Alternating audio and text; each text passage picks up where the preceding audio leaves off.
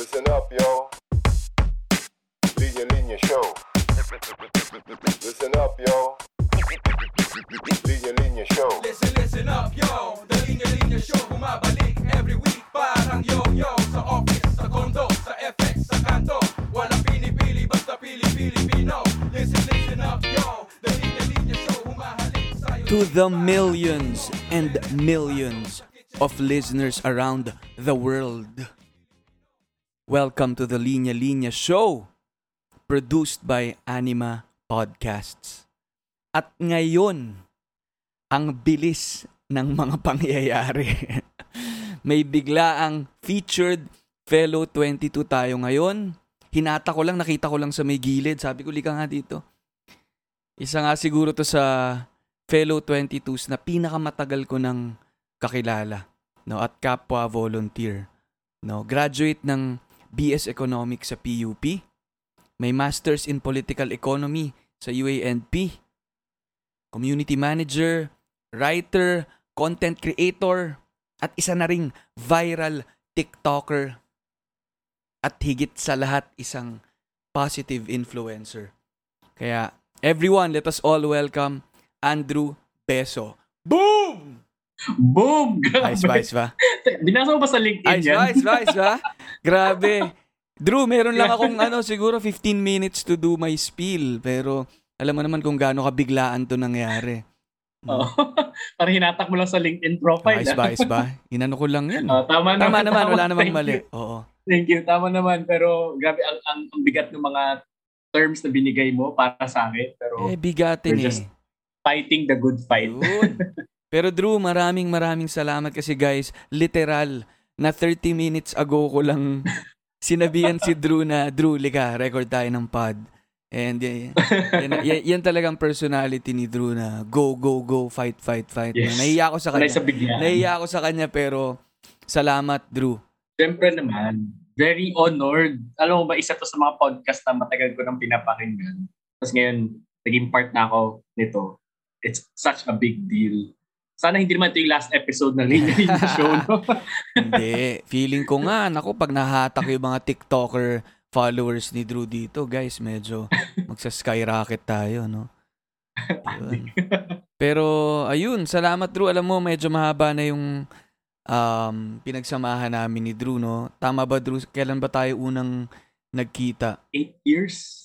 2012? 2012. I graduated 20, ay nga pala, pero 22 pala tayo. Basta mga ano, Tandaan. so mga 2013 nung high school pa tayo. Ah, Basta I think 2013, Mhm. naging active ako dun sa isang um, Filipino Pride Movement na naging na matagal ka ng part, na mas matagal ka na naging part kaysa sa akin. And ever since then, uh, 2012, tuloy-tuloy yung pag-volunteer. Nakita ko rin paano nag-grow yung brand ng linya-linya. Ng linya-linya. So, nakakatuwa, nakakatuwa. And ever since then, talagang we, re- we remain constant uh, communication, friends. Mm-mm. At na, nakakatuwa lang kung ano yung mga ginagawa mo ngayon. Talagang in, ano, in line tayo no, Mm. mga the things that we do. Yeah, Hindi nalalayo sa komunidad na ginagalawan natin, sa mga taong nakapalibot sa atin. yeah. And ako, I'll be honest, Drew, ah, na, ano eh, ah, hindi ko alam kung papa, anong magiging take nito, pero nakikita ko yung sarili ko sa'yo eh. Noon pa eh. Nung sa Yabang Pinoy pa lang eh. Parang, well, yung nangyayari rin naman kasi whe- when it comes to volun- volunteering, ano, and yun yung naging take ko sa Yabang Pinoy noon eh. Parang, naging part ako ng isang group na, wow, kaparehas pala nung fire na nararamdaman ko sa pagiging Pilipino. Yes, yes. Lalo na sa panahon na hindi yun uso. Hindi uso yun. Yes. I think over a decade ago, no, hindi ganun ka Mm. kauso. Oo eh, parang ano ko eh. Ang tingin sa'yo, ay makata. Ay ano. Di ba parang, di ba? Tapos pag hindi ka pala English, parang iba yung tingin sa'yo. So parang natuwa ako na magkakasama tayo doon. Tapos yung sinasabi ko na I see myself in you, parang I think yun yung nangyayari talaga with ano eh, no? Yun nga, sa isang grupo. Kunyari sa Yabang Pinoy. O ngayon dito sa Linya Linya Show, yun din ang sinabi sa akin ni Steve Cardona eh. Parang kung ano rin yung ginagawa ko, parang yun na rin yung ginagawa niya. Parang may ano talaga eh, no? May umiikot na Oo. commonality na Totoo. talagang nag-i-influ- nag-iimpluwensyahan tayo, tayong lahat, no? And, and of course, Ali, hindi ko to sasabihin para ibalik lang sa'yo, no? Ganon din ako, parang nakikita ko parang aspirational na, ah, okay, kung ano yung trajectory ni Ali, parang nakikita ko rin. Kasi somehow, similar tayo ng skill set, di ba? Tapos parang sa tingin ko, parang, kaya naman tayo naging magkaibigan kasi tugma ang ugali natin, tugma ang paniniwala natin. Kaya nakikita ko rin talaga. Kaya kung ano ka ngayon, nakikita ko sarili ko after a few years. so, nireveal ko na mas matanda ka sa akin. Oo. I mean, just by just a few years lang Oo nga. Pero yun, as in, ano, no, no BS. Talaga nakikita ko ng sarili ko. And siguro, ano rin yun, inspiration din yun sa akin on how to hone the craft.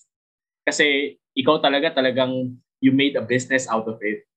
So, yun din, yun din kinaganda pag napapalibutan ka ng mga like-minded people. You are pushing yourself to grow, develop your skill set. Kasi yung mga tao nakapalibot sa'yo, talagang inaangat din ng buhay ng lahat. so, ay, sorry. Aba, aba, parang familiar yung yung linya Ala. na yan ah. Ala, sorry, sorry, ala, sorry. Hindi ko sadya. Hindi, Drew, ang ganda nga actually nung tawid, ano, to yung sinasabi mo na na kapag ka surrounded ka by people na like-minded, inaangat yung spirit mo eh. No? And yun exactly rin yung reason kaya gusto rin kitang kausapin ngayon. Kasi no, meron pa akong hangover eh dun sa nangyaring campaign rally ni VP Lenny sa Pasig, yung tinawag nga nilang Pasig Laban nitong March 20. Minom ka rin ba doon? Hindi. Joke lang. Ay, dapat. Ini ino-offeran akong uminom. Pero Wala na energy. wala. Ay, hindi. Uminom ako nung gabi. Nung tapos na. The night before. Ah. Ay, ganito. The night before, may amat pa ako. Tama nga, uminom pa, uminom pa lang nga talaga.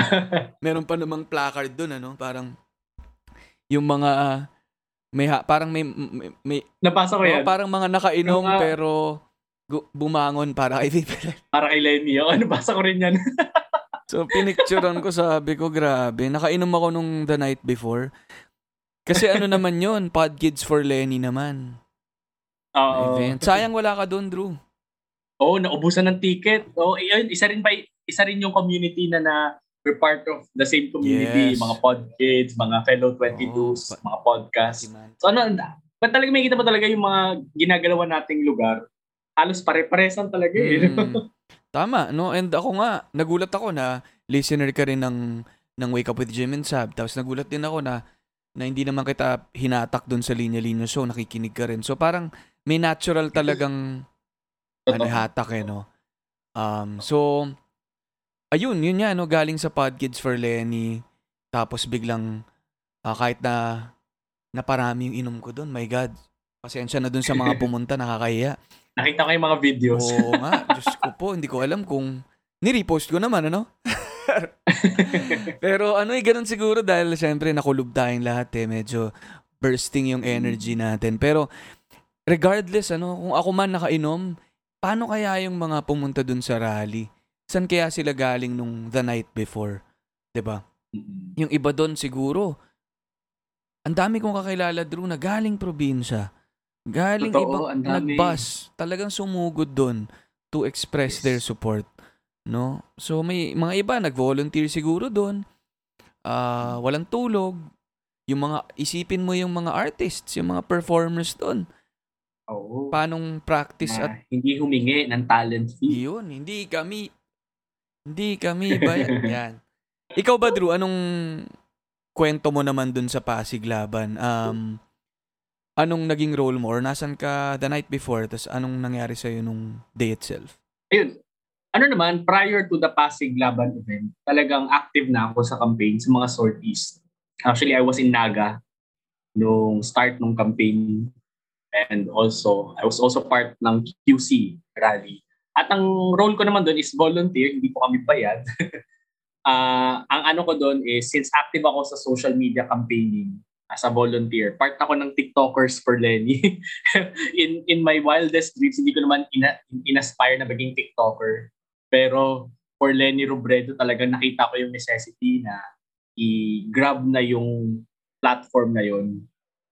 Tapos, siguro hindi pa ako maabot sa point na kailangan ko ng sumayaw, Mm. pero baka mal- malapit ko. pero so, naging part ako ng TikTokers for Lenny. So, ang ginagawa lang namin is, if ang labanan ngayon is social media, kailangan every big event, maingay ang event na yun. Maingay ang hashtags nila Lenny and Kiko. May, may lagi may napoproduce na content kasi kailangan natin i-acknowledge na may mga masasamang espiritu na gumagawa ng negative content against sa candidates na. So kailangan ting labanan na may nangyayari ganito. So pag nandun kami sa event na yon sa sa Naga, sa QC at sa Pasig Laban, may task kami na maghanap ng pwedeng ma-interview, maghanap ng pwedeng content na pwedeng magawa. So kailangan doon mabilis kagad ma-produce. Hindi to dapat the next day, dapat on that day itself meron kaming napoproduce. At marami kami, marami kami TikTokers na kumakalat in that big event. So yun, yun yung naging role ko doon. I was actually there around 12 noon pa lang. 12 noon. So, as in, uh, kahit wala pa masya, kahit hindi pa, uh, actually 12 pa lang marami ng tao, Mm, mm. pero hindi pa ganun ka kasardinas level, no? So, nandun kami, uh, nagsa-strategize, nag-ano ka, yung hashtags na gagamitin. So, yun lang naman yung madalas kong role doon. So, pero syempre, more than the volunteer, gusto ko talaga maging present sa sa important part of history. I'm claiming it. This is an important part of history talaga. And you know, gusto maging part nun. Yun. yun, yung, madal- yun yung madalas kong ginagawa sa mga campaign sorties and siguro for future sorties, ganun pa rin ang gagawin ko. And ano no, grabe Drew no, parang ano nga eh, gusto ko nga itanong sa iyo eh, parang you've always been a very active volunteer for um, very important advocacies ano from Yabang Pinoy. I, I bet ang dami pang mga ibang mga groups na tinutulungan mo. Pero may masasabi ka ba na iba dito sa pag-volunteer mo for a presidential campaign for VP Lenny? Anong anong anong masasabi mo sa sa experience mo na to sa pakiramdam na to? May pagkakaiba ba? Well, siguro top of my head ang naisip ko talaga is mas ano to eh, mas intense, mas intense two prongs to eh, parang intense in a good way na talagang mararamdaman mo yung energy sa mga tao. Hindi mo maintindihan yung sinasabi ko pag wala ka doon mismo sa event, pag hindi ka nakaka-interact sa mga tao kasi promise, iba yung iba yung spirit of of solidarity, of unity, of goodness. Iba yung spirit of goodness. Yun yung, yun talagang hindi mo nakikita na nare-replicate lang in small scale events eh. I don't know if this is the EDSA people power feeling na naramdaman na kinukwento sa, sa atin ng mga history teachers natin. Pero if this is it, then grabe ang ang intense ng feeling na to. So yun, yun yung isa ko na ano, I've been part of different advocacies, Filipino Pride Movement, mental health advocacy, mga ganun. Pero itong itong pink movement na to, kakaiba talaga. But on the darker side of things, kakaiba tong movement na to kasi sobrang bigat ng ng what's at stake. Kumbaga kaya kaya siguro tayo todo banat, kaya tayo todo volunteer, kaya tayo sobrang intense sa pag-volunteer kasi napalaki ng pwedeng mawala. Napalaki ng dagok na pwedeng mangyari pag nagpaka-petics tayo, pag hindi natin ginawa yung best natin. And this comes in different levels eh. It could be uh, six years of of bad presidency if nagpaka-petics tayo or wag na tayo lumayo, pwede magkaroon ng extension yan. Yung mga taong kumakalaban kay Lenny ay may mga interes na pahabain ang kanilang stay in power. At meron silang makinarya para gawin yon at meron na silang mga taong nasa posisyon para gawing posible yung mga ganun, di ba? So pag hindi natin itodo ngayon, napakalaki ng ng ng parang napakalaking risk ng pwedeng mangyari pag hindi natin ito ginawa. So in all of my in all of my advocacy work na siguro ginagawa lang natin so to send a social message ito ginagawa natin tong volunteerism na to to push back and to prevent the worst outcome from happening. Kaya siguro ganito tayo ka-intense kasi gets na gets ng mga tao ano yung pwedeng mawala sa atin. Ano yung pwedeng mababoy sa dem- demokrasiya natin pag hindi natin ibigay yung 100% natin. So yun. And ano no, Drew, parang yung mga advocacies na pinupush natin, mga social issues, apektado lahat kapag hi- itong leadership ay mapunta na naman sa isang taong alam nating pababayaan yung mga advocacies na matagal na nating tinutulak. 'Di ba? So parang kaya nakaka- nakakakilabot Drew eh kasi sa dami ng kilala kong mga kaibigan at mga hindi ko kakilala na galing sa iba't ibang advocacies na tinigil either tinigil nila yung ginagawa nila yung munang yun Totoo, totoo. para itulak itong kampanya na to. Ito. oo, Ngayon, actually, yes. hindi hindi lang binitiwan kung ano yung ginagawa nila. Iba, hinawakan nila yung weapon nila to to Yes. push. For example, si AG Sanyo na I, I think ma-interview ko rin dito soon. Isang mural artist, ano, world-renowned yan. Na sabi niya sa akin na panghinaan na siya ng loob. Ang daming offers sa kanya sa ibang bansa to to ano no, to work there. No, environmental ad- advocate siya, sobrang galing ng mga mural niya. Sa kanya yung Lenny Kiko HQ ano eh Yes. na mural eh. So parang marami ng offer sa kanya doon pero hinalt niya muna yon and binigay niya yung buong talent, energy, and time niya ngayon to paint and paint and paint and to Yes. get the message across. So I think ganun yung nangyayari with most of us dahil nga sa sinabi mo Drew na ganito na ka-intense, ganito ka-importante to na direktang buhay natin yung apektado dito at Oo, ng oo, maraming mga Pilipino at napaso na rin siguro tayo dito sa huling nangyayari na to, sa current na nangyayari. Parang papayag, papayag pa ba tayo?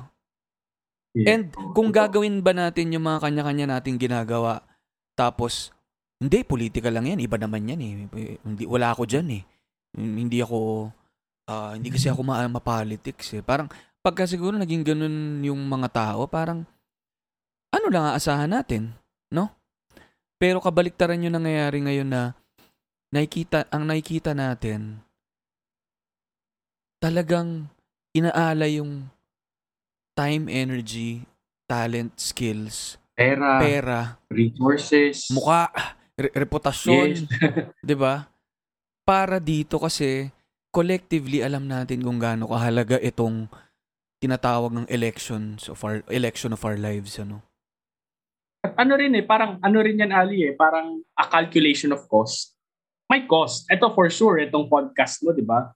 Um, parang hindi na, hindi lang naman hindi lang naman dapat political content ang lalabas dito, di ba? Parang dapat may mga creative. Ano rin, and ako, ang bilang isang parang small-time content creator na nagsisimula pa lang, dati, before the election season, iba-ibang mga content ang ginagawa ko, pero in this recent time, talagang puro political content ginagawa, election-related ang ginagawa kong content. Kasi gets ko, at pag, pagdating kasi sa calculation of cost ng mga tao, for sure, yung mga businesses na nag-offer ng support, yung mga artists na nag-offer ng support for free, may cost yun sa kanila.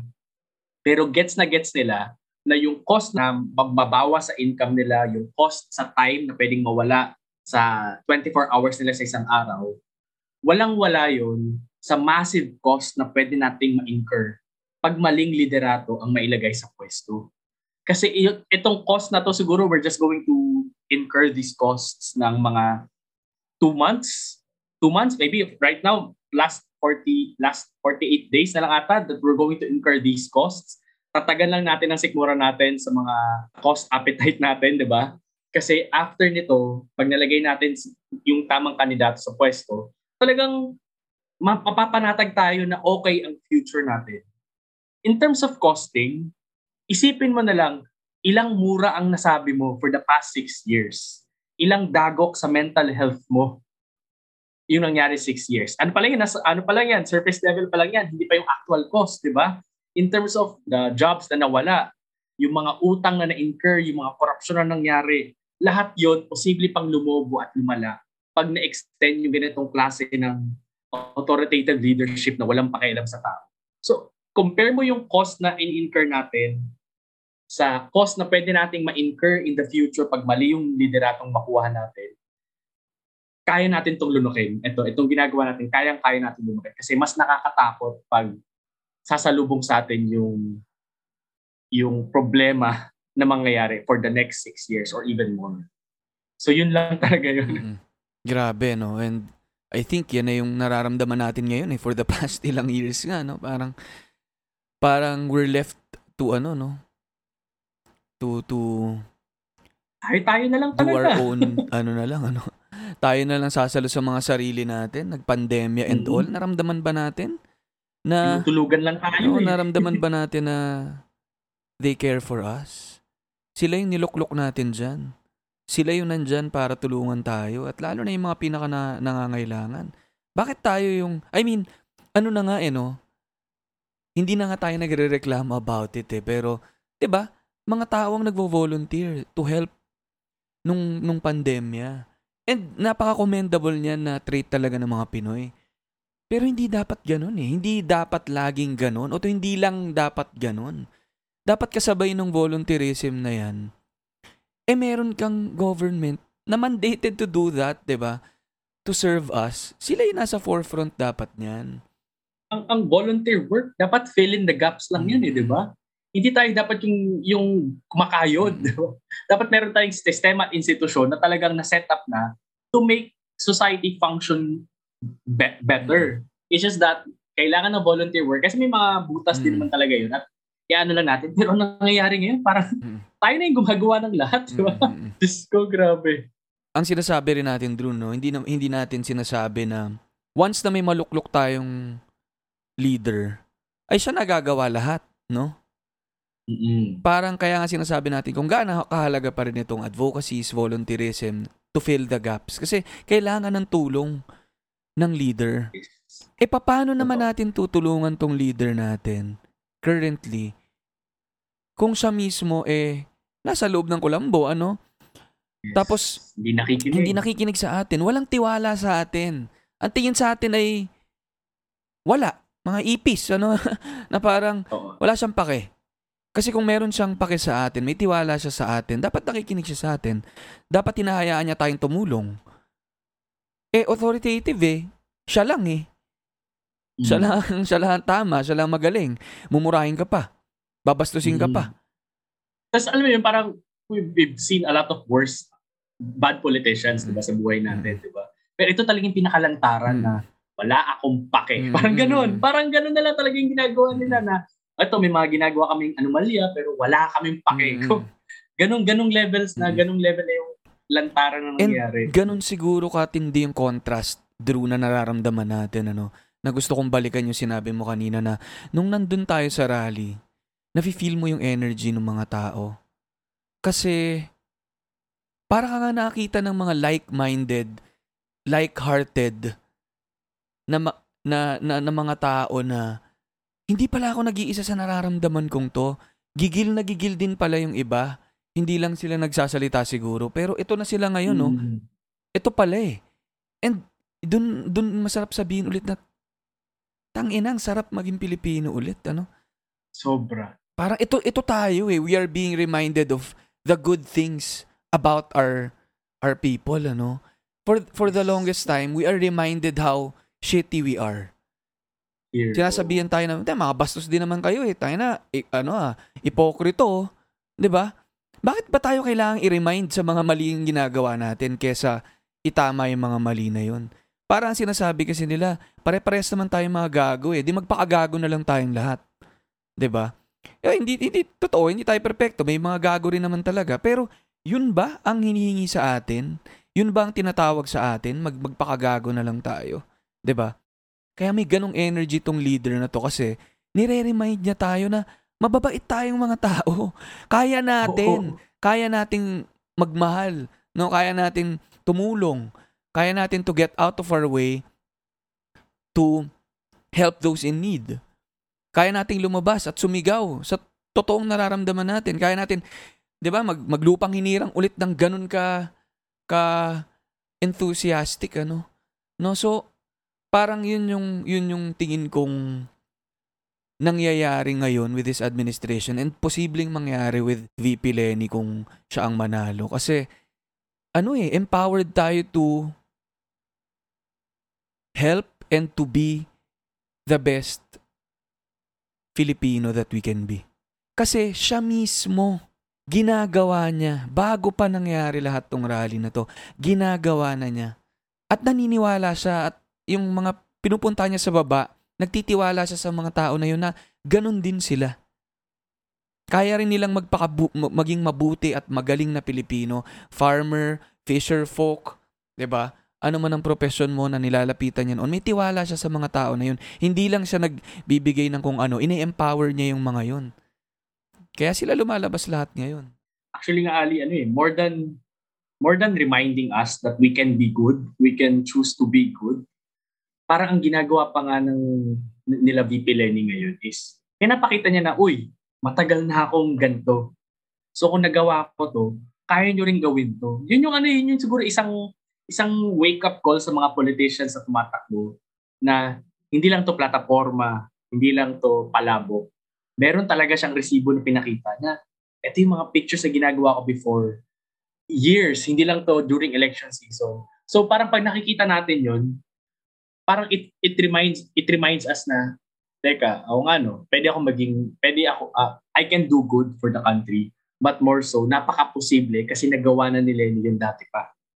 So, kung lahat, ta- kung lahat tayo ganun yung mindset natin na for the longest time nakalimot tayo na okay pala maging Pilipino, nakaka-proud pala maging Pinoy, na magkakasama tayo, na may bayanihan spirit pa rin kahit papano.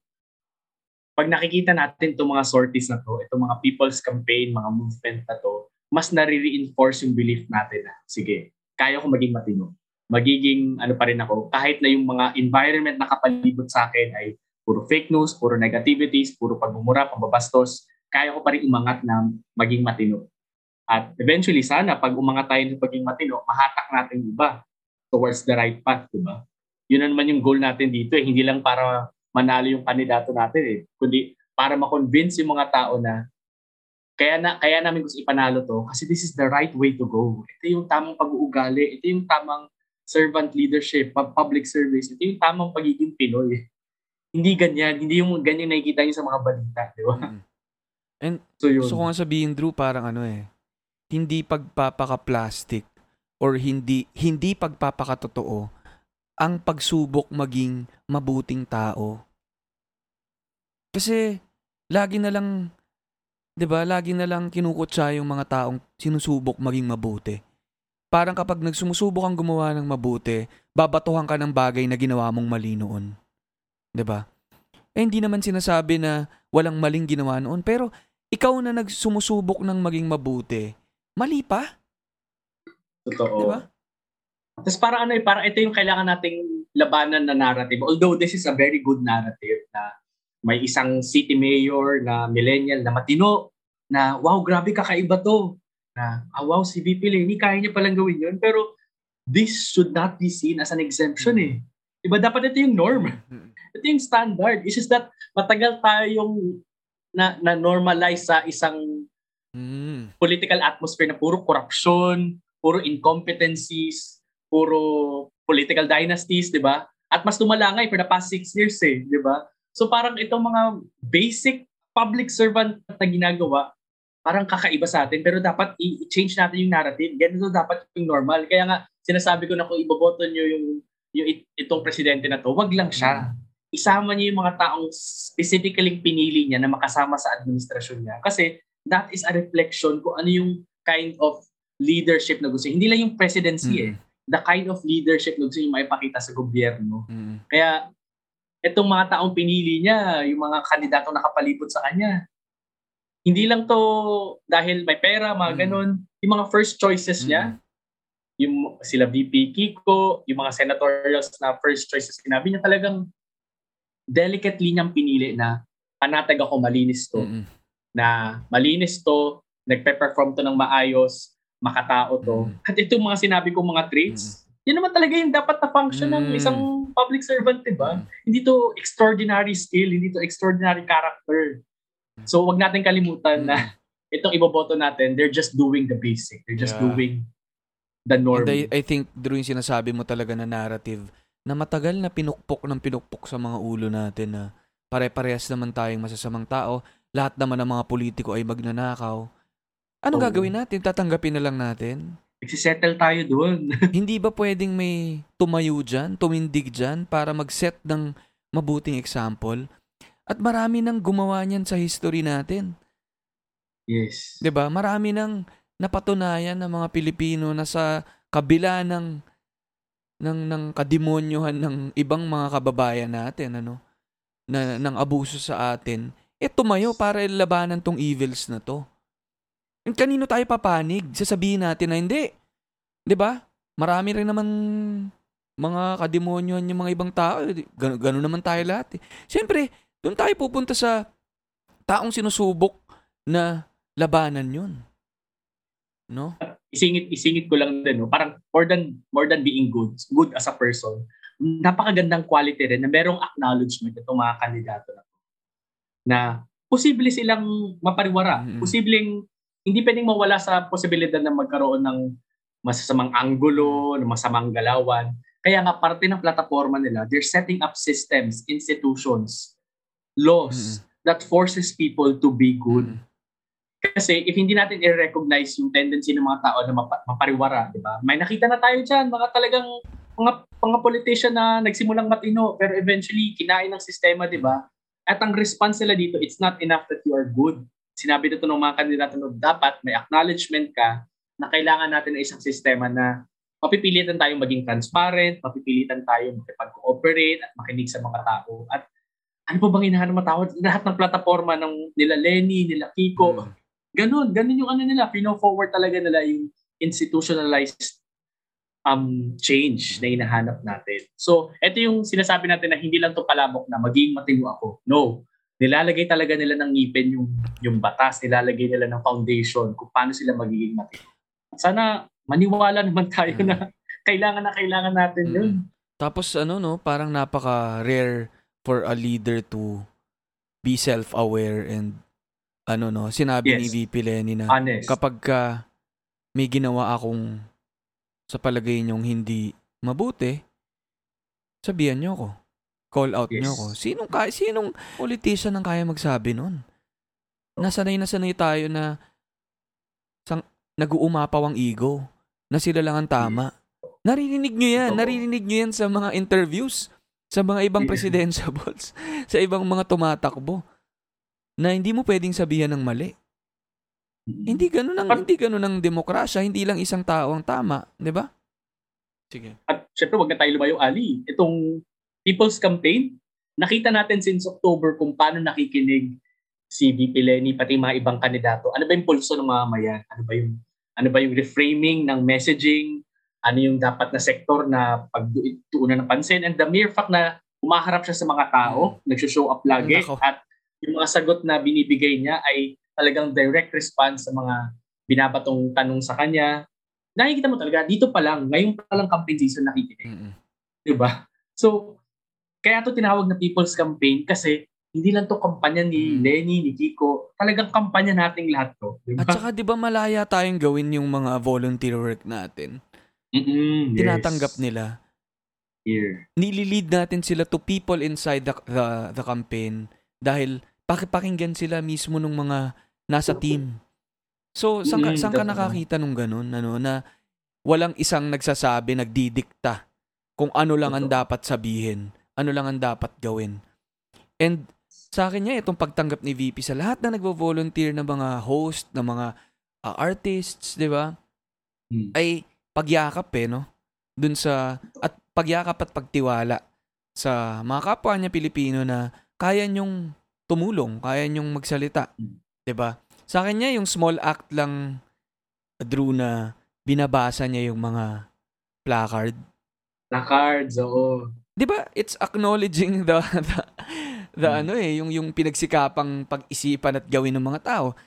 And siguro po gusto kong pumunta rin dun, Drew, para medyo may masmasa naman tayo. ng- Singit ko lang Kasi din, go, go. pati yung ano, yung pagre-reply niya sa mga tweets Ay, na siya mismo, Ay, oo nga. hindi social media team, Oo nga. na siya mismo nagre-reply, that in itself is proof na ano na nga, na talagang siya mismo inihahain niya ang kanyang sarili. Oo nga eh. Ako, Ah, sige, Ali, ang yan isang pinost ko pa na naghaha siya, parang sabi ko, okay, kompleto na yung ano ko, araw ko. Napata- napatawa, napatawa ko si VP sa sa hirap ng ng dinadanas niya ngayon. Ano? Sabi ko, sapat na. So, y- yung ganun niya, no, parang napaka-natural niya sa ganun. Kasi even before running, ganyan na eh. Ganyan na siya eh. So, ba't siya magbabago? Ano? Pero siguro, para medyo mas mahimasmasan tayo, Drew. Alam ko medyo, Sige, pati sige. tayo, parang Intense. parang nasa rally tayo ngayon. Yung, yung puso ko umaakyat eh dahil parang Oo. nandun ulit tayo eh, no? And sa mga nakikinig sa mga nandun, I'm sure naramdaman nyo yun. And sa mga wala, no, sana ganito, ganito yung intensity nung, nung, nung rally doon na times 1 million siguro. No? Pero, ko rin ip- i-push, no? Drew, no? Siyempre, linya-linya pa rin to, no? Linya-linya Yes. show.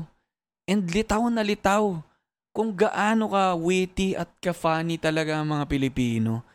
Kahit pa sa ganitong, nasa ganito kaseryosong field na ano, pero nilalabas natin yung creativity natin dito through the placards. Meron ka bang mga naaalalang mga sobrang nakakatawang mga... Ah, ano to, um, de, parang ang ano, ang naano ko dito is ano eh, hindi stressful maging ka, maging kakamping. Mm-mm. Alam mo yun, parang masaya na nakaka-boost pa nga eh. Pero may mga nakita ko mga nakakatawa, wait, nangapin ko sa phone pa. Pero may nakita ako, ano, parang, wait, ah, yun yung sinabi mo nga kanina, yung yung lasing kagabi pero bumangon para kay Jay. Yun. Ito, meron akong Nakita isa ko eh. yun. Pero may, Ito, Drew, may nakita ko eh. Looking for kakampink na jowa. Yan. Ako, ako may hawak nito. Ayan.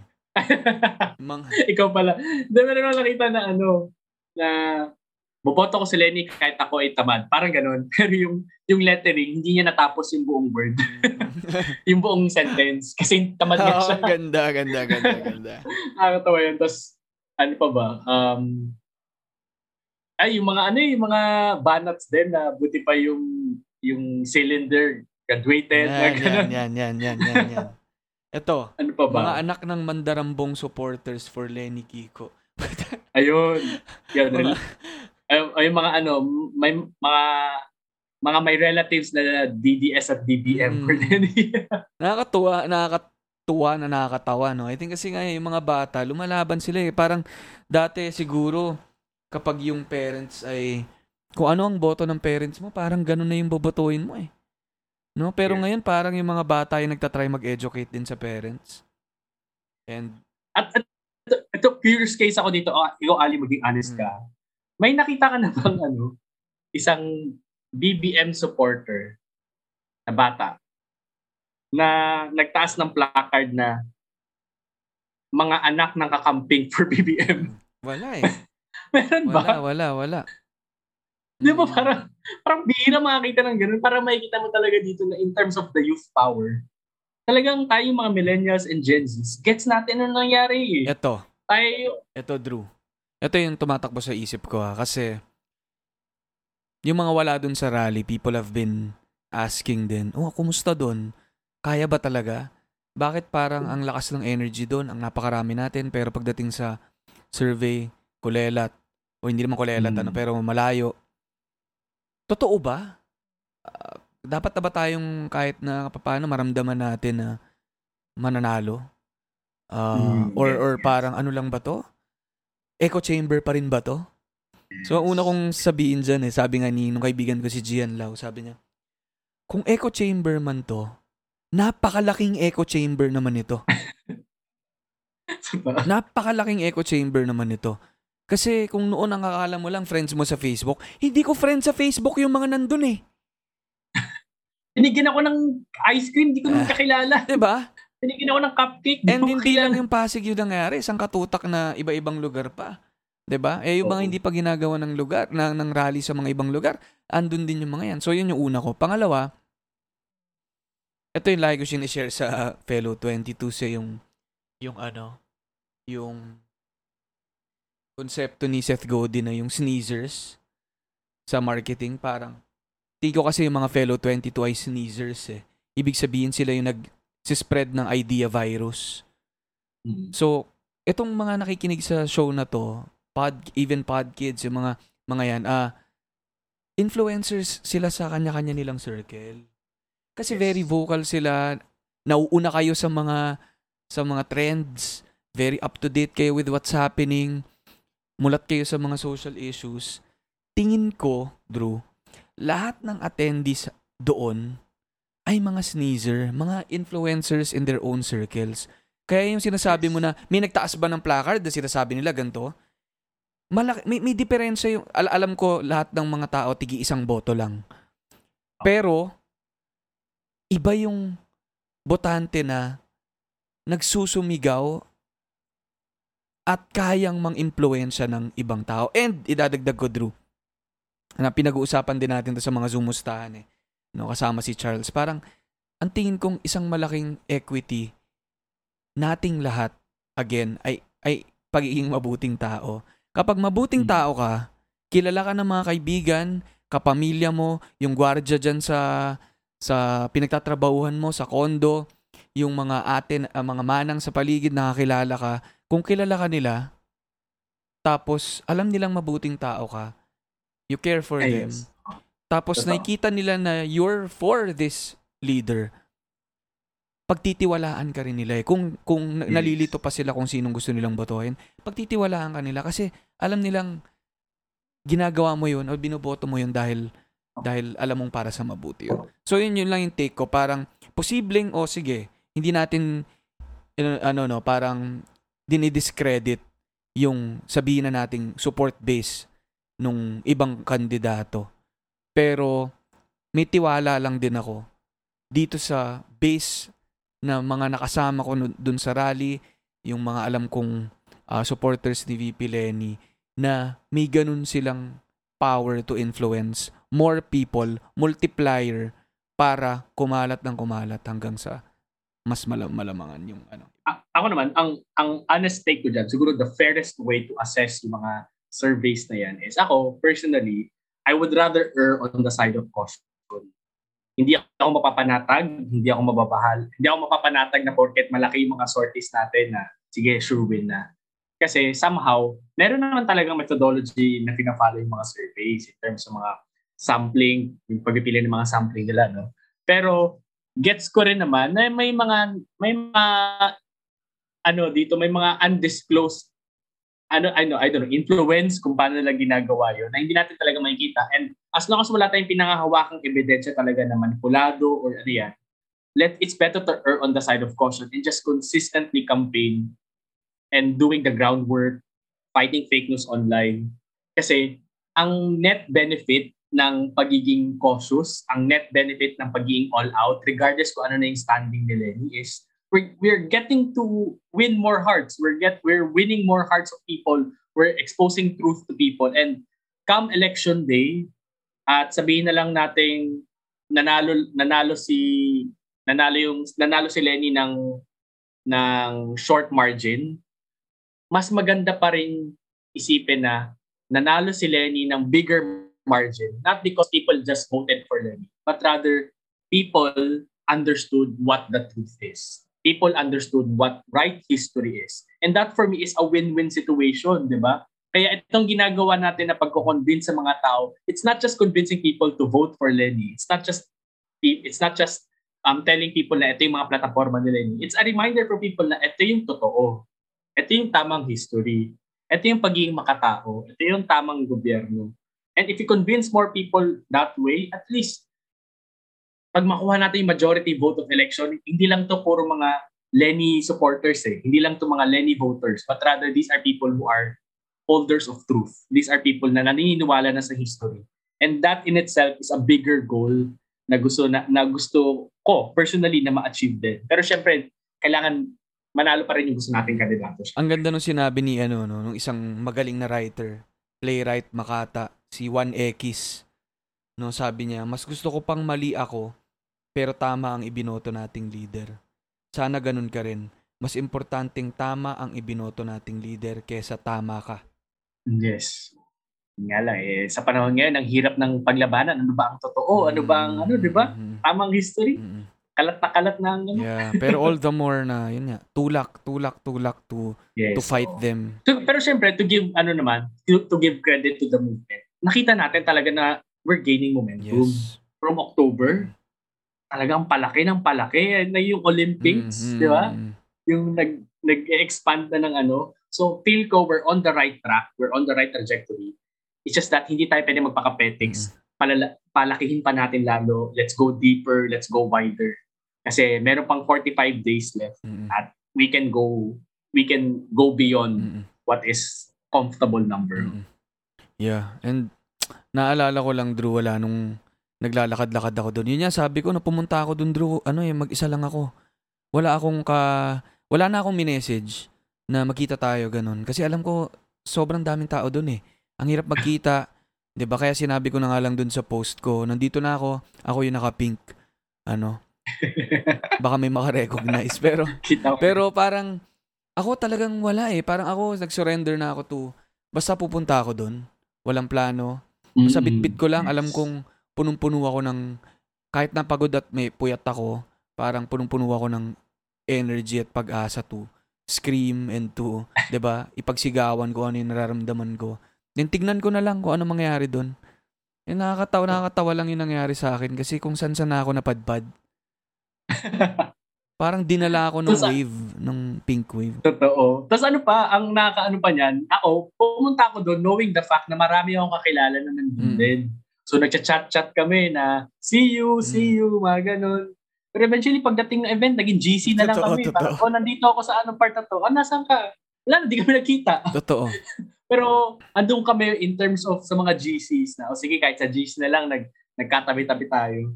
So sa dami kong kakilala doon, wala akong wala akong nakas wala akong nakasalubong na kakilala kasi ganun karami yung tao. Pero alam ko nandun sila. May mga pictures sila. May mga pinapakita sila mga stories. ganun. Ngayon, ako eventually kinita ko yung kakilala mo rin no, si Dan, si Dan Napa. Kin, nak- kinita Ah, nandun si Dan. Kinita ko siya doon, tapos kinita Yabang niya si, din oh. Yabang Pinoy din. Kinita ko, tapos yung kaibigan niya si Moha, sumama rin. So, tatlo kami. Tapos sina- sinubok namin pumasok sa Emerald, sobrang sikip na. Sobrang, sobrang Ah, sikip hindi na. nakapasok. Hindi kami nakapasok. Tapos eventually, may nakita kaming mga batchmates namin sa, sa college. Tapos ang tagal ko nang di nakita tong mga to, hindi ko na rin nakakausap. Sabay nakakatuwa lang mag-reconnect with them. Na Ah. parang nandun lang kami sa corridors ng school. Tapos sinama nila kami dun sa isang, yung isang kasama namin dun, si Missy, sinama kami dun sa opisina niya. Na apparently, sinar- nasa Emerald Street yung opisina nila. Isang Ah, nice. isang IT na build na ano no na, na company. Pinaakyat kami doon.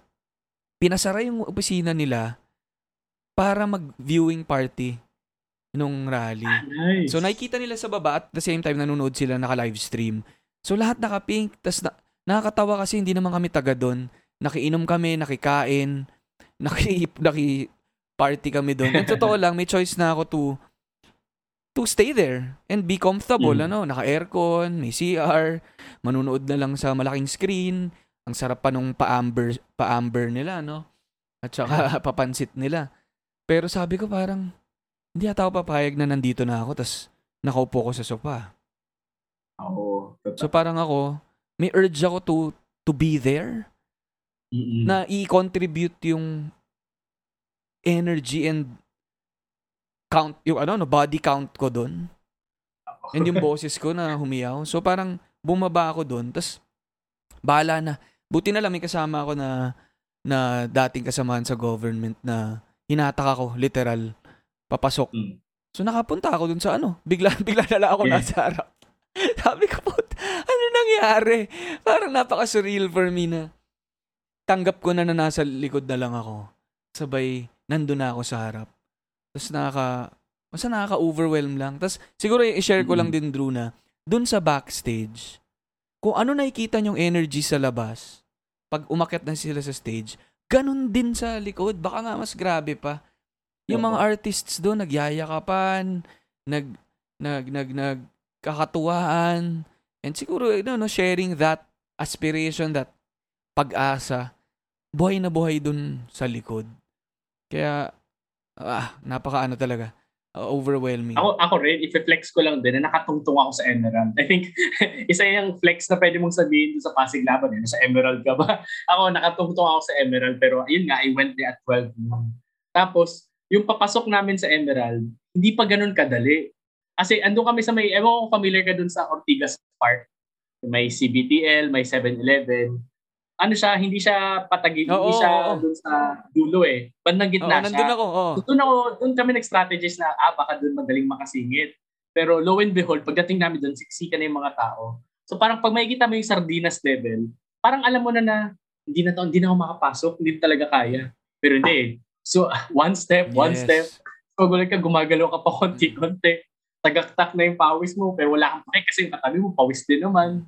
Tapos eventually, parang dahan-dahan ako nakakapasok doon sa ano. Siguro, added factor na rin na may mga lumalabas din na naghihingalo, Mm, na mm. gustong umihi, na nagko-quit na, ganun. So parang nagkakaroon ng swapping. So nagstay ako dun sa Emerald for a, sa pinakagitna ng Emerald, tas uh, uh, nag, nagsis, nag, ano, sa mga sa program. Pero eventually, naihi ako, Ali. Mm. Hindi ko alam paano iihi. Sana ko ano. So, lumabas na ako saglit with the hopes na makakabalik ako ulit. So, yung paglabas ko, nagulat ako, di ba, yung ano ng Emerald, isang straight line. Mm. at sinasabi ng mga tao letter T daw talaga yon dun sa dulo. Talagang nag nag ano, kumalat yung mga tao. Hindi lang siya letter T. As in talagang watak-watak siya na may mga linya pang Yes. palabas. So yung paglabas ko para mag-CR, yung inattempt kong bumalik, parang hindi na talaga kaya kasi syempre mga bandang 5 na yon talagang kumpulan na yung mga tao, hindi na nakapasok. ulit. Mm. So, ang, ang ganda lang nung feeling, it's a good problem na hindi ka makapasok sa Emerald. yes. Kasi ganun kasiksik yung mga tao. So, kung na-visualize nyo yung sinas- sa mga listeners ngayon, kung na-visualize yung mga sinasabi namin, ganun ka-intense yung Pasig Laban. if Hindi ka nakapunta. Shout out sa mga sibuyas! Nakita mo yung ano, may helmet ng sibuyas. Oo, grabe sila. Ang galing nila. Tapos yun nga, eh, si Dan, sa kanya yung sibuyas na hawak ko eh. Yung onion. No, so, nakatuwa lang. And yun nga, no. And ako, Drew, no, may mga nagme-message din kasi sa akin eh, kung na sabi nila, uy, ang daming naka, nakalinya-linya shirt dito. Sabi, ginagano nila ako. Parang ako, nung nandun ako, sinesend ko nga yung photos kay Jim eh, pati kay Sab. Parang, nakakaano eh, parang, hindi ko rin maintindihan yung feeling, no? Parang, sa tagal na namin ginagawa to, and, syempre, marami mga nakakasalubong ako nakalinya-linya shirt. Iba lang yung feeling na nandun sa rally. Kasi, parang, I think that was the goal eh, to, to help people express their sentiments, no? Kaya nga, wear your feelings, ano? Parang, kung ano man pwede naming magawa to, malabas nila yan. I think yun yung naambag niya eh. So, ang daming naka tumindig na pink, ano, pati yung ang mahalaga lumaban. Siyempre, Ali, huwag na tayo lumayo. Kung babalikan natin yung sinabi, na, sinabi mo kanina na since ano we're like-minded people surrounded. So parang shared same tayo ng values. Ako, parang to, yung suot kong cap ngayon, linya-linya to, di ba? And uh, if if I could recall back, I think one of the earlier videos na inano ko sa TikTok, it's about linya-linya show. Um, isa tong episode ng linya-linya show na ini-interview mo si Lenny Robredo ginawan ko yun ng ginawan ko yun ng content kasi napakaganda ng sinabi ni Lenny Robredo na ano yun na mahirap ano yun Ah, wag mong ta- mahirap ba yung gina- Ay, go, go. ano yun Wag mong tanungin Basta kung may- mahirap, tanungin mo kung kailangan. Ah. Mm. kailangan ba at kung kailangan gawin mo so kaya siguro tayo nag-gravitate towards kaya siguro very familiar yung mga nakikita kahit hindi tayo magkakilala makikita mong familiar yung values na ini-espouse ng tao familiar yung galawan ng tao. Kasi we're gravitating to gravitating towards the same ano eh agenda the same goal.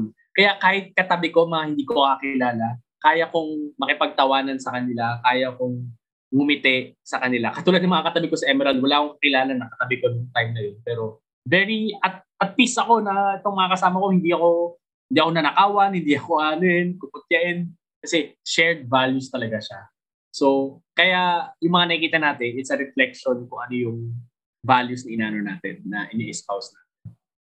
Ay, grabe. Para tayo nabalik sa Emerald, ano, ah Drew, no? And parang tinatry ko ngang makaget over the feeling, pero binuhay mo na naman.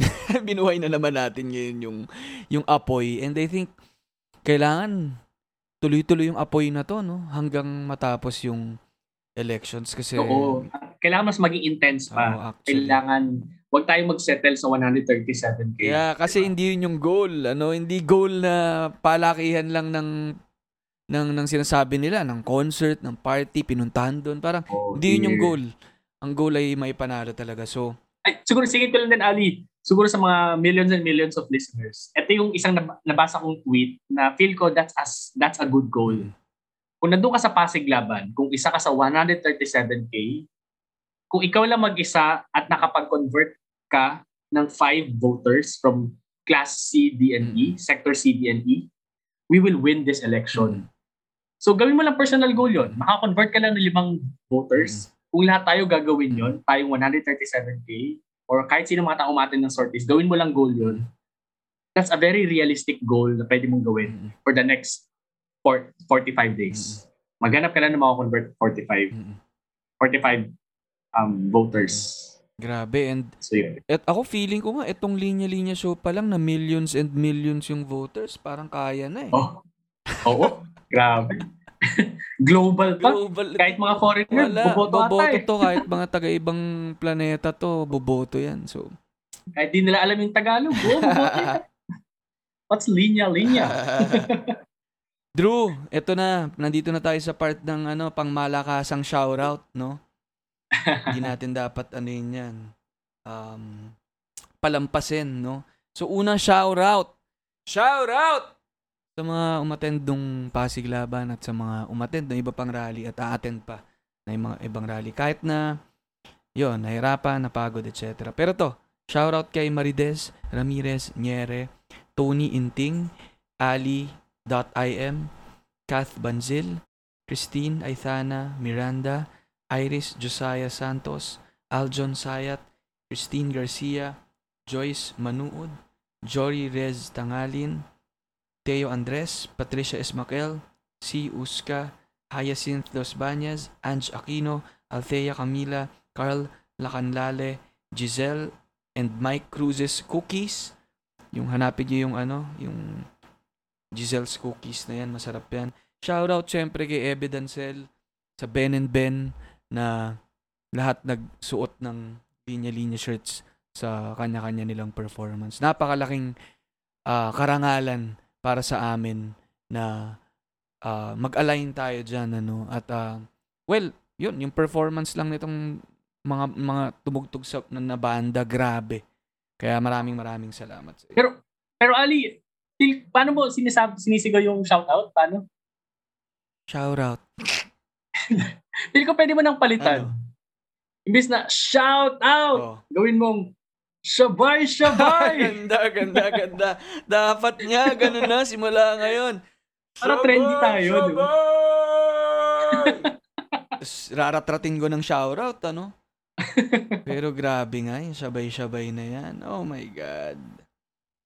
Dapat eh, ewan ko, ayoko na magsalita. Ay, nako. Ayun, grabe Drew. Ah, napasarap na tong kwentuhan natin, ano? Yes, And, yes. uh, fruitful conversation. fruitful conversation. Ano, ganito yung pakiramdam. Para talaga natin silang sinama sa rally. Kasi may, may, nagpa, may, may portion ng usap natin na parang naglalakad lang tayo, no? May portion na parang Oo. naghihiyawan na tayo dalawa sa, sa Yes. intensity. kasi ganun yung feeling eh, no? And, ayun. Drew, gusto ko lang magpasalamat sa'yo, no? For, kahit na biglaan lang to, hinatak lang kita para tayong nagkwentuhan sa 'di ba sa tabi ng CBTL or uh, sa may Yes. Emerald ah. And ayun sarap lang mag-share ng ng experience, moments, kwento no sa sa mga ganitong bagay kasi mahalaga to sa atin ano so hindi tayo nandito to flex na nandun tayo hindi tayo nandito Mm. para manginggit no? Hindi tayo nandito para rin itulak yung iba or hatakin papunta dito sa gusto natin ano? Pero totoong kwento lang to no? Mga totoong experience namin ah, sa mga nangyayari ngayon na tingin ko tingin namin ni Drew mahalagang bagay no? Kaya kung if you share the same 'di ba sentiment sa amin salamat no? Kung hindi naman salamat din no? At nandito ka nakikinig ka no? And gusto ko rin namin marinig no? Kung kung parehas man tayo ng mga iniisip nararamdaman sana i-share nyo rin yung mga nararamdaman at naiisip nyo. Ah, dito sa pod. Itag nyo kami, tag nyo rin si Drew dito sa episode na to. Kung hindi naman, 'di ba bukas tayo makipag-usap. 'Di ba Ayun, yun, yun, yun, yun naman ang sinasabi natin. Ano? Walang, walang nag-iisang tama naman dito. No? Lahat tayo may mga pinanggagalingan. Ah, magandang makapag-usap tayo kasi at the end of the day, 'di ba, magkakasama tayong lahat dito. And lahat naman itong ipinaglalaban natin, I think ay gusto natin para sa ikabubuti ng ng bansa natin, ng lagay ng mga Pilipino, no? So, yun. Ikaw, Drew, meron ka bang gusto bang i-spit na bars dyan para sa mga listeners natin? ano lang, ah, ano lang, reminder lang na hindi pa tapos ang laban. As in, huwag tayong mapanatag. At sa course ng paglaban natin, if mapagod ka, okay lang naman. At sabi nga ng linya-linya shirt, okay lang na mapagod, magpahinga ka lang, pero huwag kang susuko. So ituloy lang natin yung laban kasi 45, most crucial 45 days, ibigay natin ang lahat natin. Tuloy lang tayo sa laban. Yun lang. Yun. At ano, sa mga nakikinig, sa mga maliliit at kanya-kanya nating paraan, sana magbahagi tayo ng, ng lakas, ng energy, ng time natin para ipaglaban yung mga tingin nating tama, ano, at yung tingin nating deserve natin as a people. Hindi lang to para sa ating mga nakikinig dito, no, but most importantly for the people that, 'di ba, needs uh, the the most and immediate urgent help. And talagang the fight no, Lumaban tayo para sa iba. Yun, lumaban tayo sa iba. Tayong mga kayang lumaban. Yes, totoo. Ipagla- May boses. Oo, may boses, may may may luxury ng na magkaroon ng spare na time, energy, resources to fight. Ah, ipaglaban natin yung mga ah, kababayan natin. Kahit pa iba yung pananaw nila sa atin. Kasi yun, y- yun, yun, yun, ang, yun ang punot dulo, hindi ito para sa atin. And I think si VP Lenny, yung team nila, ayun yung pinaglalaban nila. Hindi naman ipanalo yung sarili lang nila eh. Kundi alam nila na bitbit ng pagkapanalo na yan ay pagkapanalo nating lahat. No? And I Yes. think kung yung sina- tina- sinasabi kanina ni, ni Drew na, ito na ba yung parang people power natin? Ako tingin ko, oo, Drew. Ito na. Isa Mm, to. Yes. Isa na to. Itong mga nangyayari na to. Kasi, hindi man ako nakaramdam ng people power na yun, ano? Pero ano pa ba ang people power kundi ito, ano? Mm. Ano pa ba? Ano pa bang pagbibigay? Ano pa bang pag-aalay ng lakas, ng energy, pag, pagsasalita? Ang, ang pwedeng gawin kung hindi yung mga nangyayaring to. Sa salita pa nga lang eh, kung nakakita ka ng libo-libong people, tao, pero nararamdaman mo yung lakas ng enerhiya, ng puwersa, then by definition in itself, di ba? People power to. Mm, Tama, tama. So, gumawa tayo ng kanya-kanya nating movement, people power movement, hindi lang dito sa Pasig Laban na to, sa mga susunod na rallies Yes. and sorties, sa kanya-kanya ninyong grupo, sa opisina ninyo, Sa house sa to house. house to house. And mag-message kayo sa amin ni Drew kung gusto nyong mag-volunteer din. Kasi may Yes. mga initiatives pang gagawin, lalo na dyan sa house to house, no? So, yes, magtulungan-tulungan, tulong-tulungan tayo guys. Meron pang ilang ah, ah, isa't kalahating buwan at itodo natin para sa ating lahat to. No, sabi rin ng isang shirt na, namin ano, para sa Pilipinas. Yes, ang ganda nun. Yun, salamat Andrew Beso sa lahat ng ginagawa mo. Yes. Hindi lang sa pagpapa-unlock dito sa Linya Linya Show, pero sa lahat ng ginagawa mo. More power sa'yo, suportado ka rin namin. Drew, invite mo pala sila kung saan kanila pwedeng mahanap. Ah, okay. Ah, so ako si Andrew Beso, pero most ah, most of my platforms sa TikTok, sa YouTube, and on Instagram, it's Andrew Beso Shares. So nag-share lang ako ng mga kwento, nag-share ako ng mga opinion, ng mga video essays. Ah, on Twitter, I'm at at Green Anjam, Andrew James, at Green Anjam. So yun lang, um, sana ah, ma-check niyo yung content ko kasi ang ginagawa ko dito ay binibigyan kayo ng bala at ang bala kasi natin dito is katotohanan. So I'd like to think lahat ng content na ginagawa ko ay based on facts na pwede nyo i-share para sa mga kamag-anak, mga kaibigan nyo. At check nyo rin yung mga other TikTokers for Lenny. Kami yung Pink Talk. So hanapin nyo lang kami sa TikTok. Marami kami doon. At gumagawa kami, lumalaban kami sa social media kasi alam namin na nandun yung makinari ng kalaban. So nagpo-push back lang kami. Yun, like, follow, share yung content ni Andrew at ng team nila.